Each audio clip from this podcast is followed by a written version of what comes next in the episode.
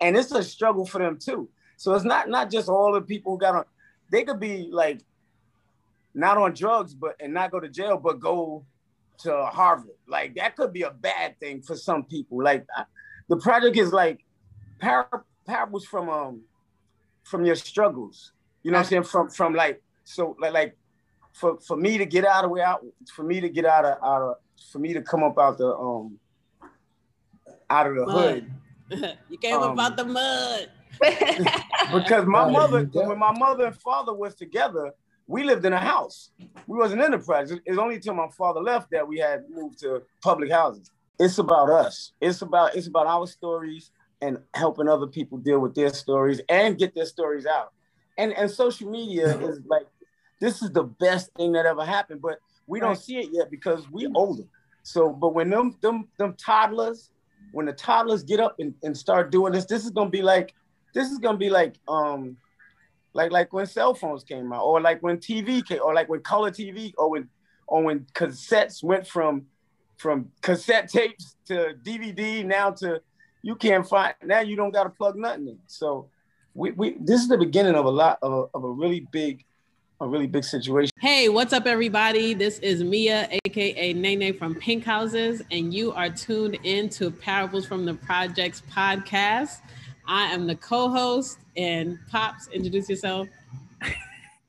What's up, everybody? You know you're supposed to anyway. What's up? I am Gordy from Brownsville. Never ran, never will. In what's up? What's up? yes. So Yo, I could I could I do got, it again.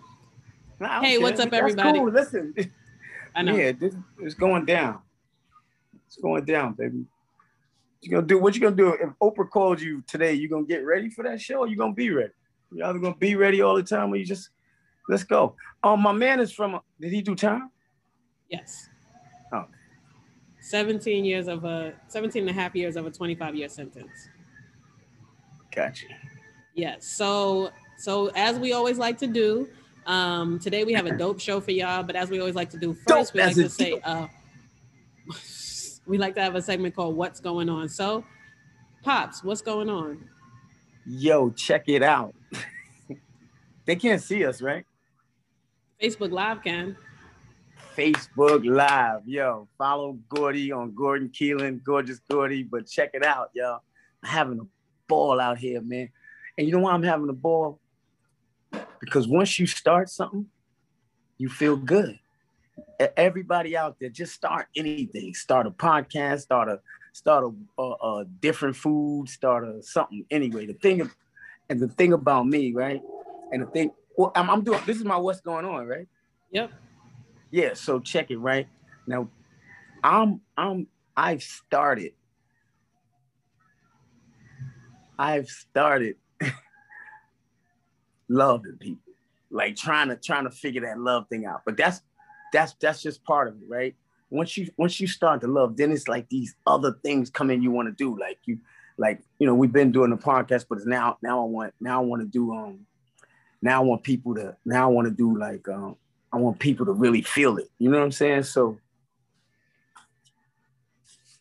starting starting to be cool with being cool, like quiet, like like when things don't seem like it's going smooth or something, and and it feels like you know your life is messed up or something. You just you just chill. You just chill, just chill, and just just get through that day, get through that day.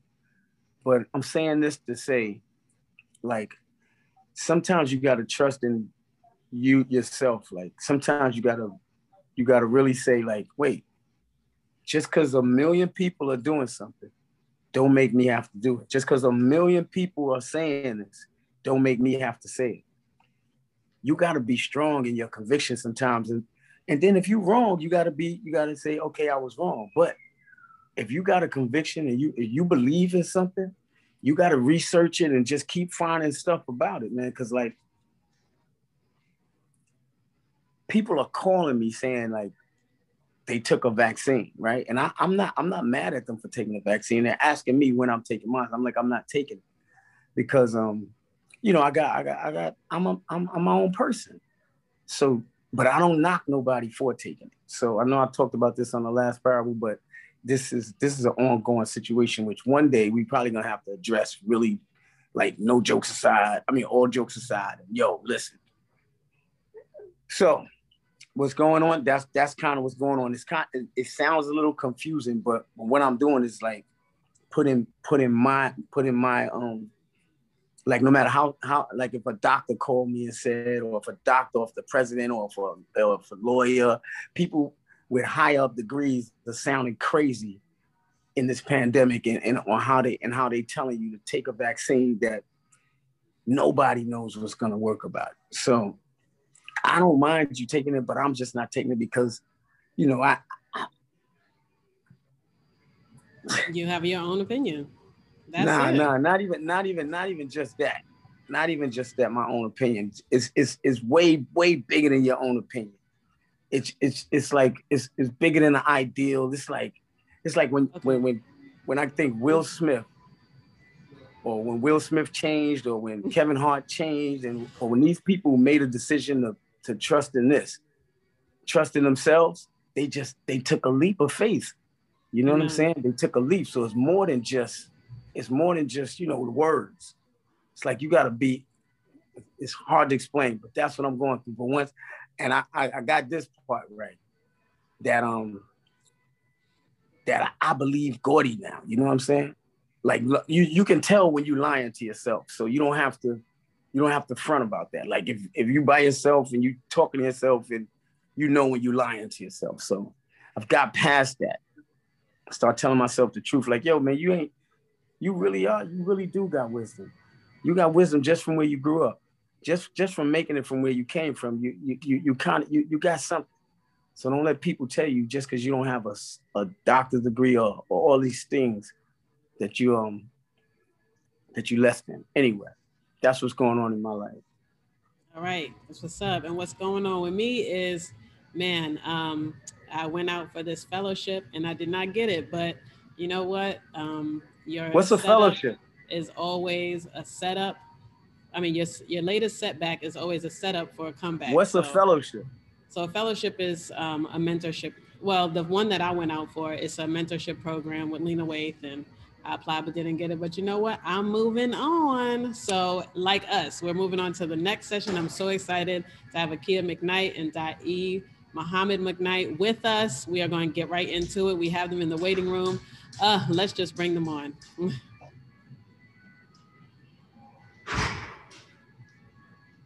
All right, I'm going to let them introduce themselves uh, once they come back in. Uh, but this is a dad and daughter duo um, as well, uh, just advocating for um, incarceration reform. Um, uh, Akia is a writer and storyteller and just a phenomenal all around woman. Um, Dae spent a long time in prison and now is advocating um, and working with fathers actually um, as a fatherhood engagement specialist, uh, working you know with fathers and and helping them to re-enter into uh, the world. So they should be here in 13 seconds.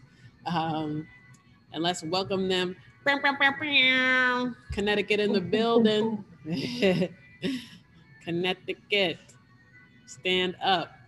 Though I believe I know Dae said he spent time in Brooklyn. So hey, what's up, y'all? Hi. hello, hello. All okay. right, how y'all doing? Good, right, good, right. good, good. All right. So uh, we had an opportunity to say a little bit about y'all, but um, can y'all just give us um, you know, a quick introduction of yourselves each. Um, you know, say just give, give us give us a little bit about uh, where you're from and what you're up to. Um, I guess I'll go first since I'm a lady. Um, my name is Akia McKnight. I am originally from Bridgeport, Connecticut. I currently live in Los Angeles. I am a writer, um, a producer, and then also by day I work for Shonda Rhimes production company. So uh, in the creative production lane over there as well and yeah, I mean, I'm just an all around storyteller um, and someone like I'm a mentor to a lot of up and coming filmmakers, and I'm just someone that wants to make an impact and a difference on uh, the image of what it looks like to be a Black person from, um, I guess, underprivileged situations to show that we can actually have positive outcomes in our lives. Love it. Love it. All right, brother Dae. Yes, man. Thank you. Thank thank you and your father for having us. Mm-hmm. And um, my name is Dali Muhammad McKnight. Um, I grew up in um, Bridgeport, Connecticut, and I grew up in East New York section of Brooklyn. So I lived back and forth as a kid. And um, I ended up, unfortunately, uh, while my daughter was in her mother's stomach, I ended up going to prison for 25 years. And um, I spent like 17 and a half years in prison. And when I was released 15 years ago, my daughter was just graduating high school. Um, but I was fortunate on that journey that, um, you know, God intervened in my situation. By the grace of Allah, my daughter was like that catalyst for me to change because I knew that if I wanted a better life for her, I had to do something better with my life. Um, because I was also the child of incarcerated parent. My my mother, my grandfather was in prison. Um, it's unfortunate. My brothers, most of my male cousins, they all been incarcerated. Um, so, you know, I was looking for something different, like a lot of young men are, but we just don't know how to do it. And um, my change came in the form of Islam. For other people, it comes in other avenues. There's many avenues to one destination. That was what worked for me. And it caused me to um, you know, just trade in the value system that I was living my life by, which is the value system I was living my life by, really was the result of the collateral damage of oppression, exploitation, and disenfranchisement of a people, mostly of Black and Brown people, Black and Latino people. And, um, you know, we, we take this value system because it's given to us, and we take this methodology that's forced on us of, of hating ourselves so we move in a direction to destroy that which we hate, which is ourself. So I exchange those values for a new set of values, and that allowed me to be productive within my family, in the community, and in society. So since I've been home for 15 years, I've been involved criminal justice reform in Connecticut, and, and, and, and on the big end on reentry, helping to facilitate reentry. And I go back into prison for the past 11 years as an Islamic chaplain, volunteer and I also go back in uh, to facilitate reentry groups to prepare brothers. And at one point, I was working with sisters too, preparing for reentry. Wow. Amen. I know. wow. I know, man. Uh, I just love it, man. And I love um too, gotta say that that that your story started in East New York, because so did mine. Yeah. You know, so all of ours. So yeah, yeah, yeah. I, I, I, my family. We from East New York, man. 654 Sheffield. My family used to live right there. The Barnes family used to live right there. Sheffield, wow. Yeah, wow, right off of New Lots, right off of New Lots in Sheffield. Yep. That's wild. Well, I grew up in pink houses, so and my oh, dad lived in pink houses. Yo, you y'all live right near near Sunnydale Farms. Yeah, yeah. Remember those juice boxes? Right yeah, I know. Yeah, where the yeah, you was now, but so yeah, you Sheffield. About a new lots. Yeah, a three train over was, there. Yeah, she she Mia was you was born there, right? Yeah, I was born was in born in Pink. I, I mm-hmm. had moved out of Pink House when she was born in Pink House. I moved mm. out of Pink House in 79 to Brown to Flatbush, actually, then to Brownsville. Wow. So you remember my brother, you remember when I was a kid, my cousins always take me over by the McDonald's on Linden Boulevard. They used to have a go-kart track in the back and a little game room where you could take the pictures there and all that. You got to be from there to know about that right there. Yo, kid.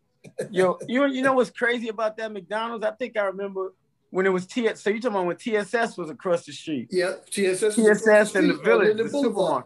Yeah, yep. yeah. Pennsylvania Yo, and Linden, right there. No, you said Pennsylvania Linden. Pennsylvania, Pennsylvania Avenue, Linden Boulevard.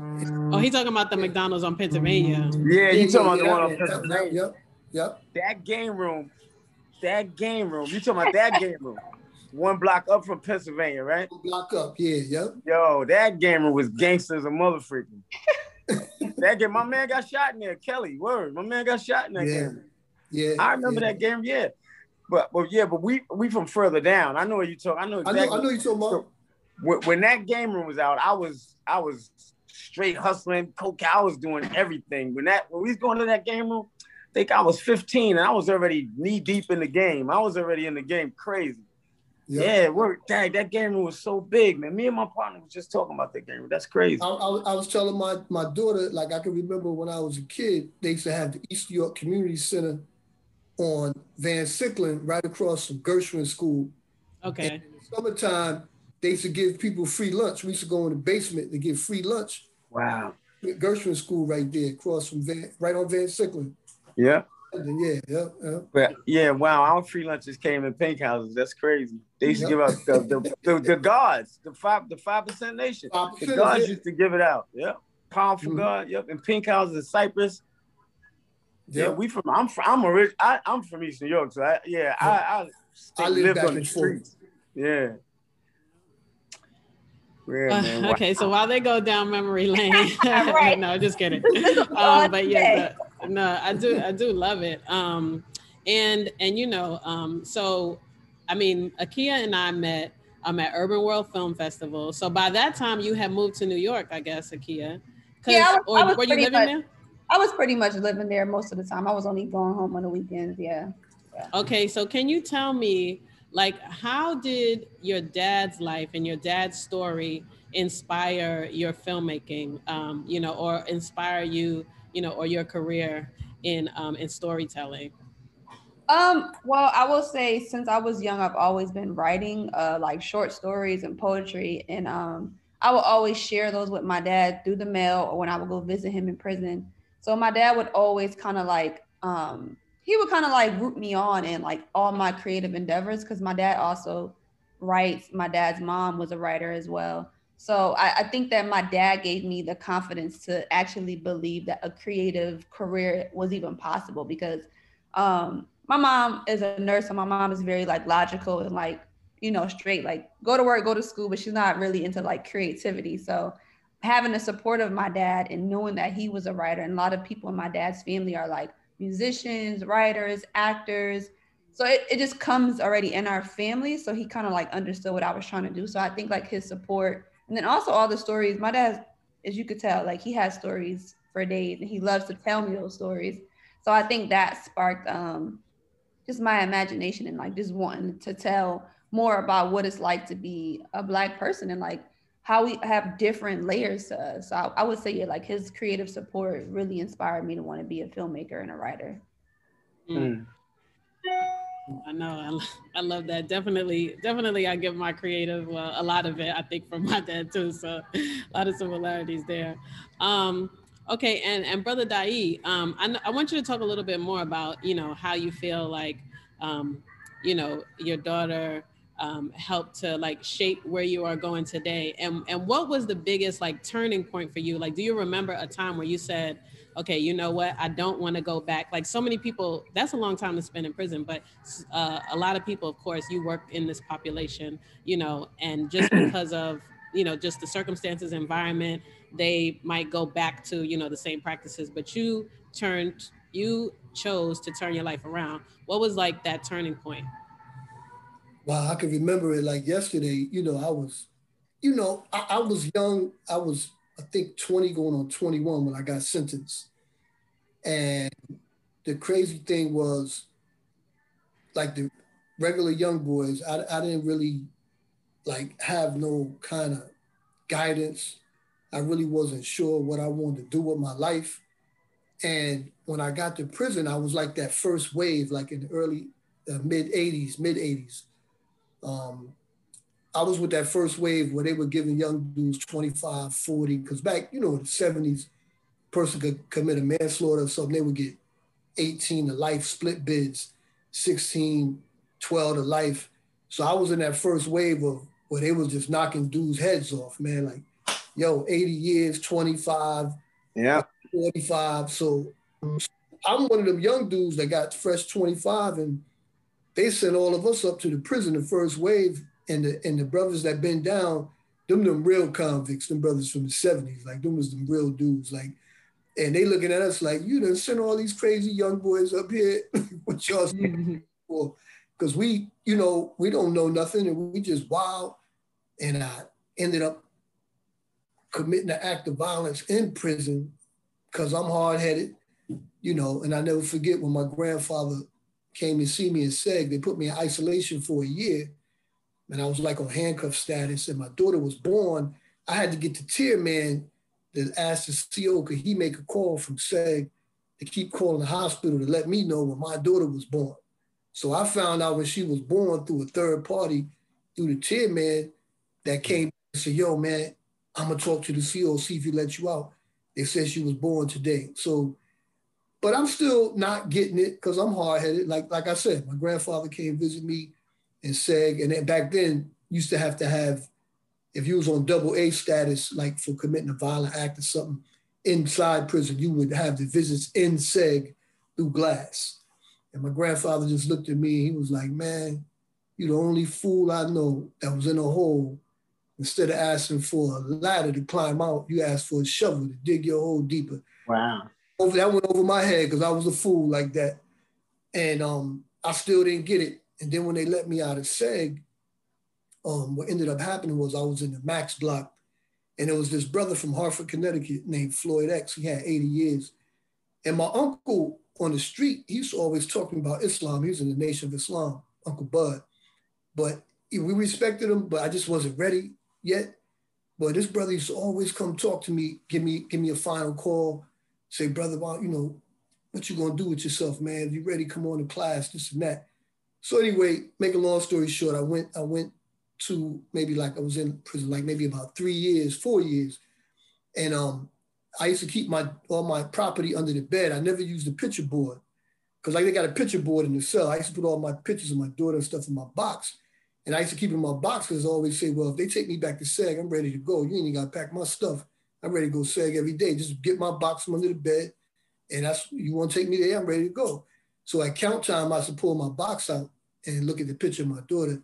And that brother came by. We had the bar, the bar cell, so you could see through the bars. He said, brother, I finally think I finally see the one thing you care about. But what could you do for her? And he just walked away.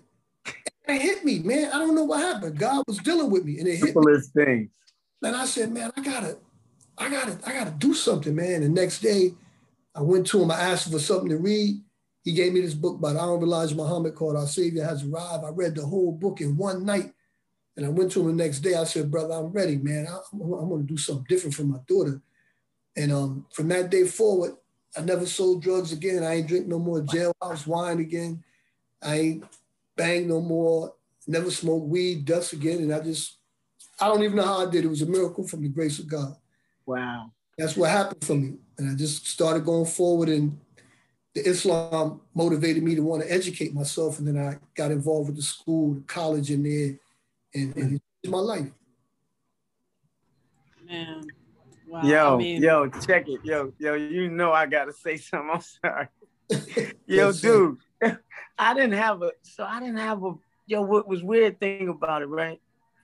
So I didn't do 17 straight, but I've never been out of jail a year straight. So it's like I was in and out all my life because my crimes were small. You know, I was yes, a pickpocket. So they ain't never really give me a lot of time. But I did do the, the last bid to get to my daughters. Wow.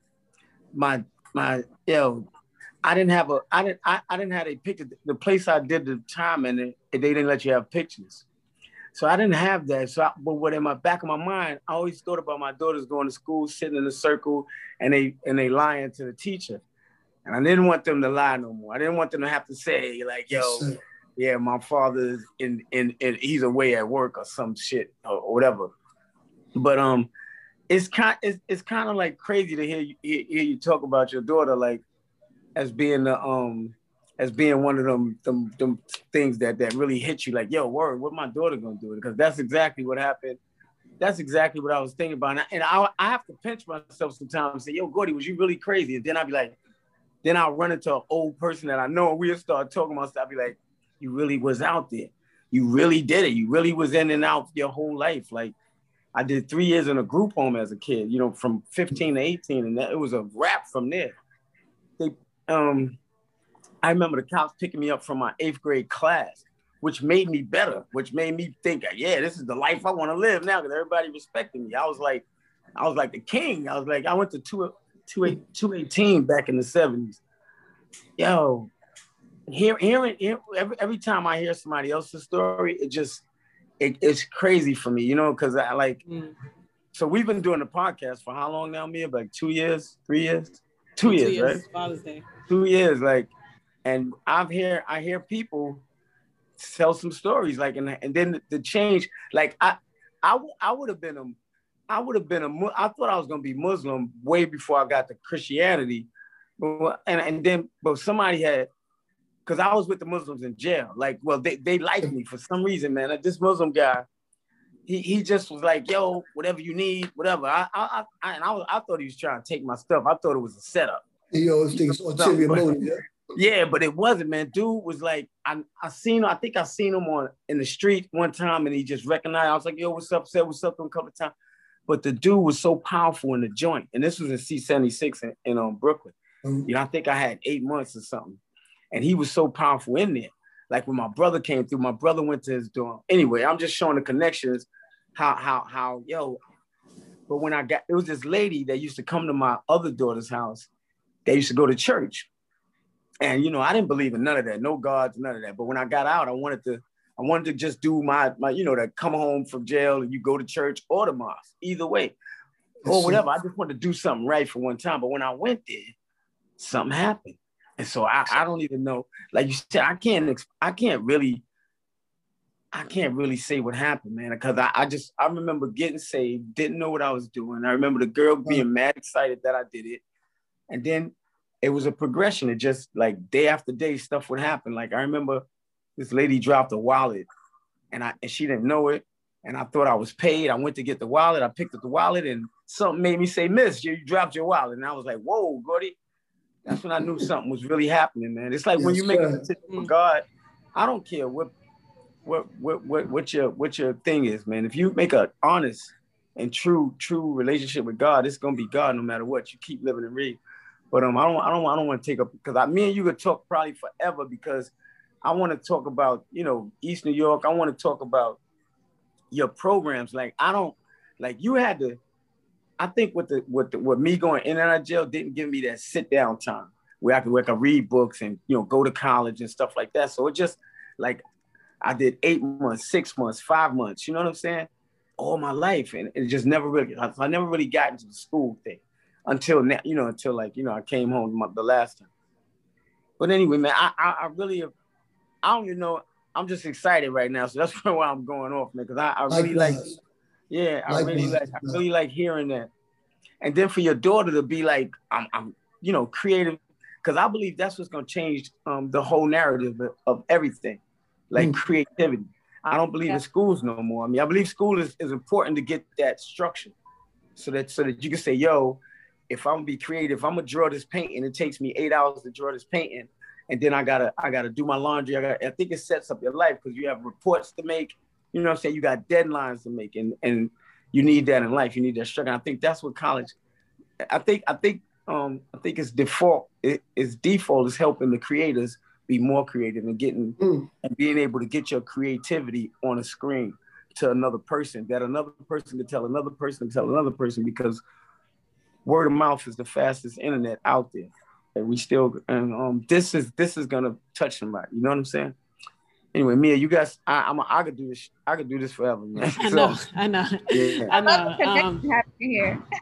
yeah, yeah, no, for real. Y'all do have like you know paths, and I hope that you know you can inspire more fathers. I mean, you know, just to, I mean, I'm not gonna go on too long, but just to, um, you know, just for what you're doing now, and um, I do want to kind of just you know, say as far as like you went to school and Akia did tell me that you were working on a book, right? Is that is that, that right? Yes, ma'am. And we also just recently, okay. just recently got a um a TV show on Experience on Demand Network on Black House Channel called uh, Necessary Conversation. And it's about criminal justice reform and about reentry. Me and, me that and my, reentry that reentry thing, and you could you could take any information you need from me because I always think I'm the I always you know think I could tell somebody something yo how to how to how to stay out. Like you know you said you said the brother walked by and said three words to you. My my brother actually was home, and he said, yo man, I figured out how not to go back to jail." And I was like, "Get out of here, shut up, man," because he had stopped hustling before me. He said, "You don't do crime, you don't go to jail." I was like, really? That's it? But that's what that stuck was so simple. and Right. I, I, simple. even, I can't truth.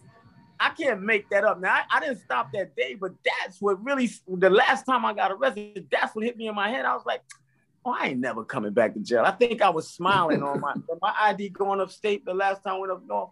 My my like he said, them dudes be upstate, they be real, it be real killers of it be real dudes, but they be real. Like they don't be wanting to take your sneakers type of dudes. They be they be, you know, anyway. They they tell you what to do, you know, they give you advice and shit, you know. But anyway. You know that and that, and that's what them old school brothers. I respect them so much. Right, yo. They helped, they helped me become a man because I can remember being young and stupid and waiting for next on a basketball court, and the OG just walked by. Yo, young blood, man, yo, get up in that law library, get next on that, so you can get up out of here. You waiting for next on this basketball court. No ulterior motive, not trying to get nothing from you. Nah, Just brothers looking out for brothers, man. No, I love that. Oh my gosh. Okay. I love. Um, so yeah, speaking of looking out, um, you know, and then speaking of advice and you know, just words of wisdom that we can pass on to the uh, next generation. How I usually like to do this is, you know, we have all come over obstacles in our life. You know, whether you grew up in the projects or not growing in the projects, you know, you all have come to, you know, a level of success. I mean, you know, Akia, you know, killing it out here in LA with your five short films. You know what I mean? Being able to mentor others. I mean, serving on the board. I saw that you serve on the board of. Um, you know, Father Family um, in Atlanta. Um, you know, so Akia, you could go first with, you know, um, what's the greatest challenge, you know, you feel like you've had to overcome in your career and how did you overcome it? Um, and, you know, what advice can you give for others just to overcome um, challenges? Oh man, I've had a lot of uh, challenges coming. I mean, moving from Connecticut to New York, Atlanta, not LA. I mean, I've had a lot of challenges. I think, but I think the most challenge I had um, was within my own self, right? And just like believing that I deserved what I was actually going after, right? It's one thing to have a plan to go after something, but it's another thing to say, I really Wow. deserve this because you could trick yourself into thinking that you don't deserve it, and then you're doing all this work, and you're like, I don't even know what I'm doing this for because I really don't even think I'm gonna get this anyway. So I think for me, it's Mm. like it's the constant every day reminding myself and telling myself, like, listen, you deserve this, like just like anybody else. Like you came from nothing, and if anything, you deserve this more than anybody else. So I think it's like believing in ourselves and truly just knowing that, like, yeah, we might start at the bottom, but we don't got to stay there. So that that's the thing that was hindering me the most, and then also like feeling like I was gonna leave my people behind if I became successful. So Mm. that's the thing that I still have to work on until this day is like, how do I balance being successful and still, you know, going for more success without feeling like people thinking I'm better or I'm leaving Yep. them or Yep. like that's like something that I still Yep. deal with, but just like this is my life. This is what I'm going after. They got the same 24 hours in the day too. If they want it, they'll go after it. So, and I'm hoping that my story does inspire them to go after it, even at whatever age they are. But I can't feel bad for doing what I'm supposed to do with my life. So I think that's Yo, so you just you you you kind of like this this a service. I heard a service, a church of they, and the pastor was saying like you gotta say you deserve it. You can't, yeah. you know, you you can't, and it's not being cocky. You're not being cocky or nothing. You just, yo, yo, I deserve it, right? I if you think you don't deserve, like I'm not a Bentley guy, but I'm just saying, if I bought a Bentley, I bought it because I think I deserve it. You know what I'm saying? I'm not, I'm not buying it. You know, I'm not, I'm not trying to show off. I'm, I got a lot of money. Right. You know what I'm saying? Like, like if- you and then when you to leaving the friends, that's that's that was my hardest part, and it's still my hard part, hard part for me because my friends are still in the game. So when I drive by, they be wanting stuff like, "Yo, take me." I'd be like, "Dude, you know, if you get in here, you got something." I'm snitching now because I gotta. work. I'm not. I'm just saying, you know, I'm a different dude now. Don't don't come in my car with drugs and guns yeah. but that's hard to leave your people behind and or, or for you to even have that feeling like yeah. dag i mess around make it then i'm i can't i can't even hang out with them no more because yo but but anyway that yeah you deserve it yeah we all deserve it We you really always been deserving black people we always think something's supposed to be like like we, we ain't supposed to have the best stuff exactly. You gotta And that ain't kidding true. man. I'm I, I'm living my life in luxury. I don't care. Yeah, yeah. I don't care what nobody says. The white people doing. I'm doing it too. even okay. better. Even way better. Exactly. Right. Right. Thank you. Thank you for that. No, that's that's very important. I love it. Um, Brother Dae, what about you? I mean, I know you talked about some of the challenges um, that you faced, um, but you know, what what's a, what's a challenge that you could point to that now you give advice to people? You know, like okay, this is you know um, this is how you can co- overcome, you know, um, one of your greatest challenges? I think the biggest challenge for people like me and brothers and sisters who've been incarcerated is when you do embrace this new value system that you want to conduct your life by, what happens is, remember, you've been responding to things one way for so long that when you face with a challenge or a test, the hard part is not to respond the way that you used to respond. You know, so so so things happen. For instance, I give you a perfect example. I remember when I first came home, I was doing good, and then I hit a bump where I, I mean it wasn't like I did nothing wrong, but I hit a bump in the road where my, my, my transmission went out. I, it's crazy. I was bringing my daughter to, to my aunt's house in, in, in Queens. We got on the Whitestone Bridge and my transmission blew. I paid the toll. My daughter was like, Dad, how come the car ain't moving? I said, I, I don't know. The trans- Yo, Mia. toll booth. Yo, they had to push me off the Whitestone Bridge, right? Then right after that, I lost my job. Then I was about to be homeless. And my aunt was like, listen, I was like, I'm going, I am going to the shelter if I do anything wrong. I ain't going back, man. I'm trying to right. And my aunt, before she called me to tell me I could come stay in the basement I got on my feet, which God blessed me to get right back on my feet, I was sitting there packing my bag and I was alone in the room.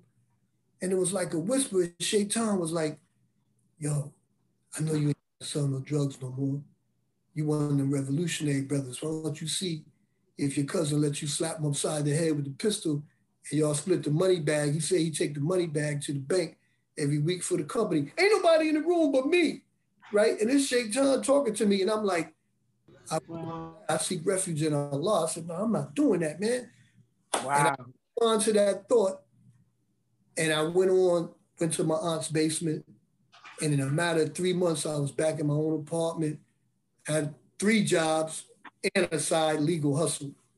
I, I got by making the right decision, God gave me back more than what I lost. Every time I was faced with a test, God Terrible, baby. more than what I lost. And the thing is, man, you gotta have the faith. Faith ain't just in good times. You gotta have the faith to go through the obstacles and hold to your principles and values that you say you live your life by. And that was a challenge for me, but I was one of the ones that made it through. And this is what I tell the brothers in my group and sisters in my group when I go into prison. I say, listen, you already know the formula. When you in a joint and the CO talking to you greasy, the next dude talking to you greasy, and you know you're about to discharge and you don't want to get in trouble because you want to go home, you got a goal. And you putting up whatever you got to put up with to get to your goal. How come when we get to the street, we forget that? If you keep the same formula in place, man, you'll be successful, man, and you'll never return to them dudes. Mm. Yo, I love wow. that, man. Yeah. But did you hear, hey Mia, did you hear him say he was on the bridge and his transmission broke down? right on yeah. the Whitestone. okay. But wait, you and your daughter was in the car? Yeah. My daughter was in the car. Me and Mia went to that to that um, march in Washington. And when was that, Mia? Um, the march on the, the oh, this August, the one that just passed. Yo, yeah, the anniversary. Why we yeah. on this bridge? What bridge was that? I don't even know what bridge was that. I don't Yo, even remember. The, the transmission know. went out. Oh. Yo, no lie. This is no. This is. I'm not even exaggerating. now. This this literally happened, man. And I had to get my car. So this was this. But look at this. We we stuck on 95 though. In the middle, it's nighttime. Yo, it's mm. nighttime in the car. And the bridge we was on is short bridge, and it was like if we stop on that bridge, somebody's gonna hit us. And then when we when the, the car shut off, the trend, the, the motor was going, but it wasn't moving. So I was like, Mia, it stopped again, and we was rolling on. We had to get it. It made it to the end of the bridge, and then the car stopped rolling. It must have been just a little slant on that bridge that made us make it to the end. But as soon as we got to the end, big bus just just during it took us out. We turned, yo, we we didn't. It was crazy, but look, we're in the middle of 95 coming from DC to New York. We're in the middle. We, we're not even near a near a gas station or none of that. So I'm like, Mia, well, I gotta call a tow truck. But then I thought I got a friend, my this girl I call my sister, I grew up with hustling. Her sister lives in DC. So, and it was like 30, it was like maybe 30 miles away from us. And it mm. was it wasn't, but that was the closest place to us. So I and I, and who knows if she I haven't talked to this girl in a year or two years. So, and let alone her sister. So I called her like, yo, is Mimi home? Call Mimi.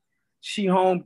Anyway, long story short, I the the um the Geico paid for 20 miles and I paid the extra hundred dollars, I think, for the extra 10 miles to get my car towed to the lady house, which she put me and Mia up for two days. She and I still drink, so she had, and she had a full not not that that number. I'm just saying a full bar. It was like you had a good time. Let's I just say cigars. That. We had right. We had a real good time. It, it, it was crazy how how yo, it was crazy. But the trans, but you said you in the car, your transmission, but I was like transmission. Yo, the uh, transmission went out, and I had just put a new engine in the car. So it was crazy. Then I so then I had to drive the U-Haul. It was crazy. But anyway, man. I know, man. This is this is why we share the stories, man. We have shared experiences, man, and I hope that we can, you know, continue to inspire each other um, and you know, and just kind of like let each other know to keep going. Like we're pushing you guys, and we want to support you all too. So can you just let us know, um, you know, how people can follow you, how people can support what you're doing, um, the organizations that you're with, even um, just let our listeners know, um, you know, how they can, you know, follow your journeys. Um, and I'm going to add a, a, a, little bit to that. Um, we also always have a, a parables from the project's person of the day, and we let our guests pick. So if each of you can just, you know, say their name of a person that, you know, helped you on your journey to where you're um, getting today, other than each other, um, you can share that as well. Um, okay, so if you if you people can follow me on Facebook at Akia McKnight, they can follow me on Twitter and Instagram at Visionar Her, which is V I S I O N A R H E R. I'm always on their Instagram, Twitter, and then Facebook, my full name. And then yeah, I mean I have a couple podcasts people can listen to. I have Women with the Blueprint, um, which is on all streaming platforms where I kind of I help young women of color navigate their way in the entertainment industry as well. So yeah, they can follow the podcast there as well. And yeah, like if anybody wants to reach out to me, they can reach out to me at visionarher at gmail.com for like any questions or whatever they need to reach out to me for they can do that as well. Well, nice. And oh, and wait, person, my person. Yeah. One person from man, there's been so many people that have like helped me along, which is why like I'm really into mentorship because I've had a lot of good mentors throughout my life. I'm blessed to have had that. But I mean, I will say like I, will I'll pick somebody outside of my family because I have people in my family that are just amazing, like my aunt, my mom, um, but I had I had a neighbor. Her name was Dana. Um, she passed away when she was 37 from cancer. But she was like an older sister to me, and she always would tell me like, "Man, get out of Bridgeport. Like you got to get out of here. You have to see the world. You have to go explore what it is that you want to do." And she always encouraged me to um to be myself and to be authentic and to not fall into what people in the hood want you to be or what you should be so yeah, I will say like yeah, it was a I had a she was like an older sister to me. Her name was Dana, and she just really, really like supported me and pushed me out into the world as much as you know she could possibly do with just her words. So yeah, I would say her. Awesome, Good. thank you, and shout out to Dana. I know. Shout out to Dana, yo. I, you know what I call them? I call them angels in the outfield, man. Somebody's always oh, like somebody's always out there, you know, helping me, man. It, I, like, like said, man, it be a, I love that name too. Angels in the outfield. I'm telling you, because when we go out that door, you know what I'm saying? Some of the help, and I know y'all probably got crazy stories about where, where some things happen, and then it was like, oh shit, okay. yeah, like crazy. All right. Cool. And brother Dae, how can people um, follow you and support you? And and who's your um, like one person that you want to just honor on this episode? Um, I want to say um, they can watch our show on uh, A Necessary Conversation. It's on the Black House channel on Experience on Demand Network. And if you want to contact us, you can reach us at a necessary conversation at gmail.com. But we spell in necessary with two C's on pur- purpose. So it's N E C C E S S A R Y conversation at gmail.com. And um, the one person that I really, really, really want to thank is um, is um, he was like a mentor to me. We call him Uncle Bud, Brother Andre X Ellis, because even before I changed my life, man, you know, he died before I got out of prison. But he used to come, they used to have this thing in Father Panik Village, um, Bridgeport, Connecticut. It's called The Hole. It's almost like how in Brownsville they had the hole. They got the hole in Brown. about to say, yeah, but in, in Father Panik Village, they got the hole where they used to sell heroin at. And we used to be young boys out there selling heroin. And Uncle Bud would come. He had his bow tie on, and he would come and talk to us. Everybody else would be scared, but he he would come. We loved him, man. He was a friend of my mother and my family. And um, he used to make us do crazy stuff. Like we out here thugging, and he would just pull up and be like, because they used to call me Bar Kim back then. He used to say, Bar Kim, do me a favor, get them brothers. I got a truck of mattresses for people that ain't got no mattress in the project. I want y'all to help me carry these these mattresses to their apartment. So I'm like, we out here doing wrong, and this brother coming to get us to carry mattresses to people's house, and we wouldn't tell them no. We loved them so much. Right, right, right. And then one time, the kids had to wear uniforms in the school. Yo, this brother would be where they used to have summer league at. They used to call it the red court. He would be where the summer league used to be at with a grill, selling hot dogs and hamburgers to raise money for kids. One man to raise money for the kids to be able to have uniforms and go to school, man, the project. Mm. That brother, wow. man. He, but Uncle Bud, Andre X, salute you. Yes. And they say we don't support yeah. each other. We do, man. We really do look out for each other. That's a, Yo, right, that's exactly, and that's why we story. want to change that narrative. That's why we want, you know, everybody to tell their story so we can change that narrative that we don't support each other. Like this one man, you know what I mean? One like, like, I'm gonna get y'all mattresses. Yeah, they did. I'm gonna that. get y'all uniforms. And he would come, he would come shake, shake us all. You know, he wouldn't shake us down, but I'm, I'm joking. but he would come to all of us. He'd be like, "Listen, young blood, I know you brothers got some money. Y'all need to donate toward this." And you know what? Back then, and it's not right. I'm just saying though, drug dealers, we had no problem with giving something back to the community. Oh yeah, taking and raping the community. You know what I mean?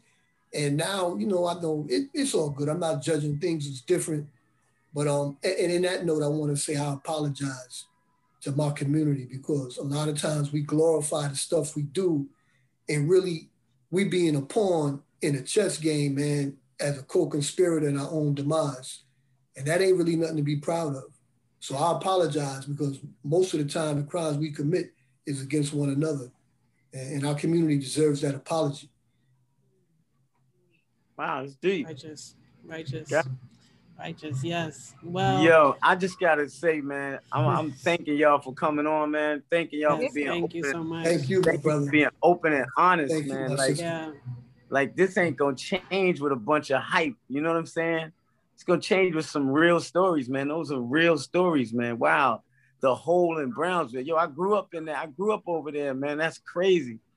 Yeah, it's just a lot of similarities, man, from two different people, like two different worlds. Yeah, it, it, it's um, and I think it's gonna be millions of people, but you just, you know, it's just, uh, just never stopping, never stopping, always talking, always telling people, always. But I do, I, I, I would like to join some type of reentry part. So I mean, I do. I am. I'm working with this um I'm not working with her yet, but she don't know it. But this lady that works in the jail. He said she don't know it. she don't know. Because he just he gave me mad ideas. Because the reentry is some that's some hard stuff. Because you could get out of jail, bump into somebody on the train, and you be right back in jail. Because young boys is ignorant, but and, and and not not to say that I wasn't that same young boy, but I remember me. Like if you looked at me hard, I'm we fighting. You know and what I'm saying? Need, so, they need they need they need you, brother, to go back in because they can't connect with them. You can't give anybody something unless you can connect with them.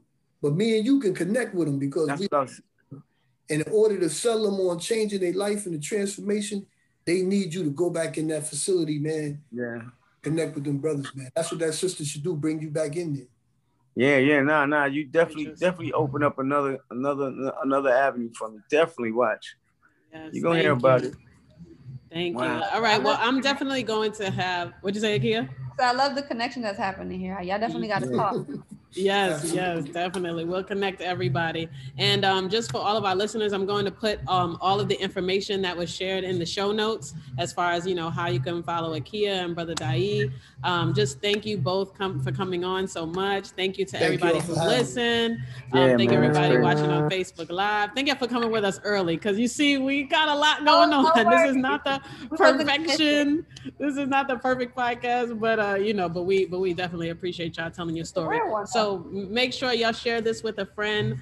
Um, follow us at Project Parables on Twitter. Find us on Facebook, Parables from the Projects, and um, find us on anywhere you listen to um, uh, anywhere you listen to podcasts. And make sure you leave us a review if you're listening to us on Apple. We will see you next time, and remember, it's all good in the hood. Peace. Thank